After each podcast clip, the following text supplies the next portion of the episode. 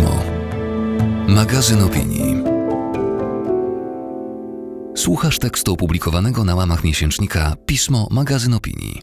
Więcej poruszających reportaży, inspirujących esejów i wyjątkowych opowiadań znajdziesz w serwisie magazynpismo.pl i w aplikacji Audioteka.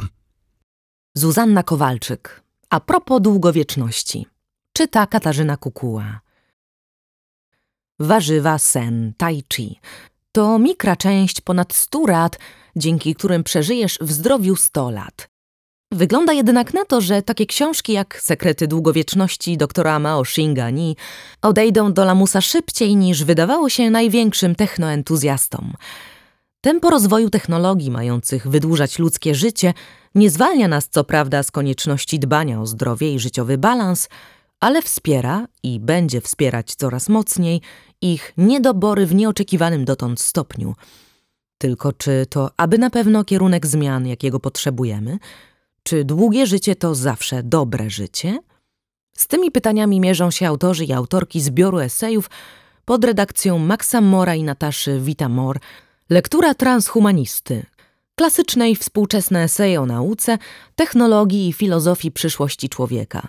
Konfrontując się z klasycznymi dylematami dotyczącymi rosnącego wpływu technologii na nasze życie, tacy myśliciele jak Nick Bostrom, Marvin Minsky, Anders Sandberg czy Ray Kurzweil przyglądają się szansom i zagrożeniom, jakie przynosi ludzkości transhumanizm. Fantazje o przezwyciężaniu ograniczeń naszych organizmów brzmią sielsko, ale czy będziemy potrafili określić sedno życia, wyrugowawszy z niego starość, a nawet śmierć? Czy długowieczność nie pogłębi społecznych nierówności? Zwłaszcza jeśli będzie dostępna przede wszystkim dla najbogatszych. Zdaniem profesora Andrew J. Scotta i profesorki Lindy Gratton, autorów książki Nowe długie życie. Zaprojektuj swoją przyszłość w zmieniającym się świecie. W pierwszej kolejności powinniśmy pochylić się nad problemem zwiększającego się dystansu między oddziaływaniem innowacyjności technologicznej i społecznej. Bez odpowiedniego przemodelowania struktur, w jakich funkcjonujemy jako społeczeństwo, nie będziemy bowiem w stanie realnie cieszyć się ze wspierającego długowieczność dorobku medycyny czy nanotechnologii, a przynajmniej nie ci z nas, na których nie czeka na starość solidna siatka bezpieczeństwa. Jak podnosił na łamach New Yorkera Joseph Coughlin, szef Age Labu w Massachusetts Institute of Technology, MIT, w ciągu ostatniego 100-lecia zwiększyliśmy długość ludzkiego życia o 30 lat. To największe osiągnięcie w historii ludzkości, a wszyscy potrafimy tylko pytać, czy przez nie zbankrutuje Medicare, albo rynek pracy, albo czy wystarczy nam pomysłów na to, co robić, gdy przestaniemy być produktywni.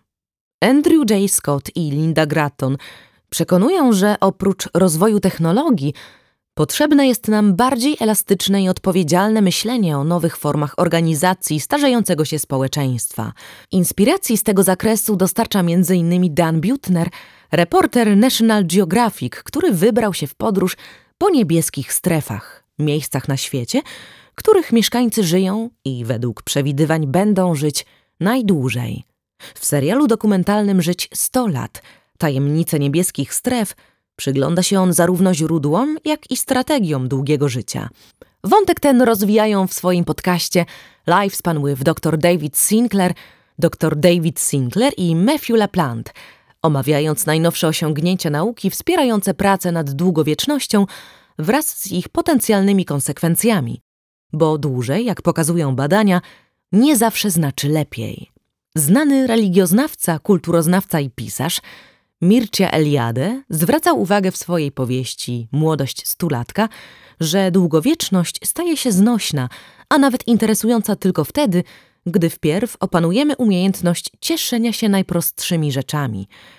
Najpiękniej pisze o tym Agata Romaniuk w książce Krótko i szczęśliwie Historie późnych miłości, pokazując, że nigdy nie jest za późno na przeżycie czegoś ważnego.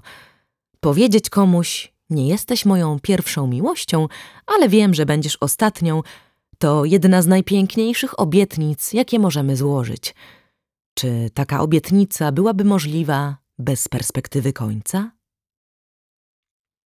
Felieton ukazał się w 73. numerze miesięcznika Pismo, magazyn opinii. Czytała Katarzyna Kukuła. Czytaj i słuchaj innych materiałów autorki tego tekstu na stronie magazynpismo.pl.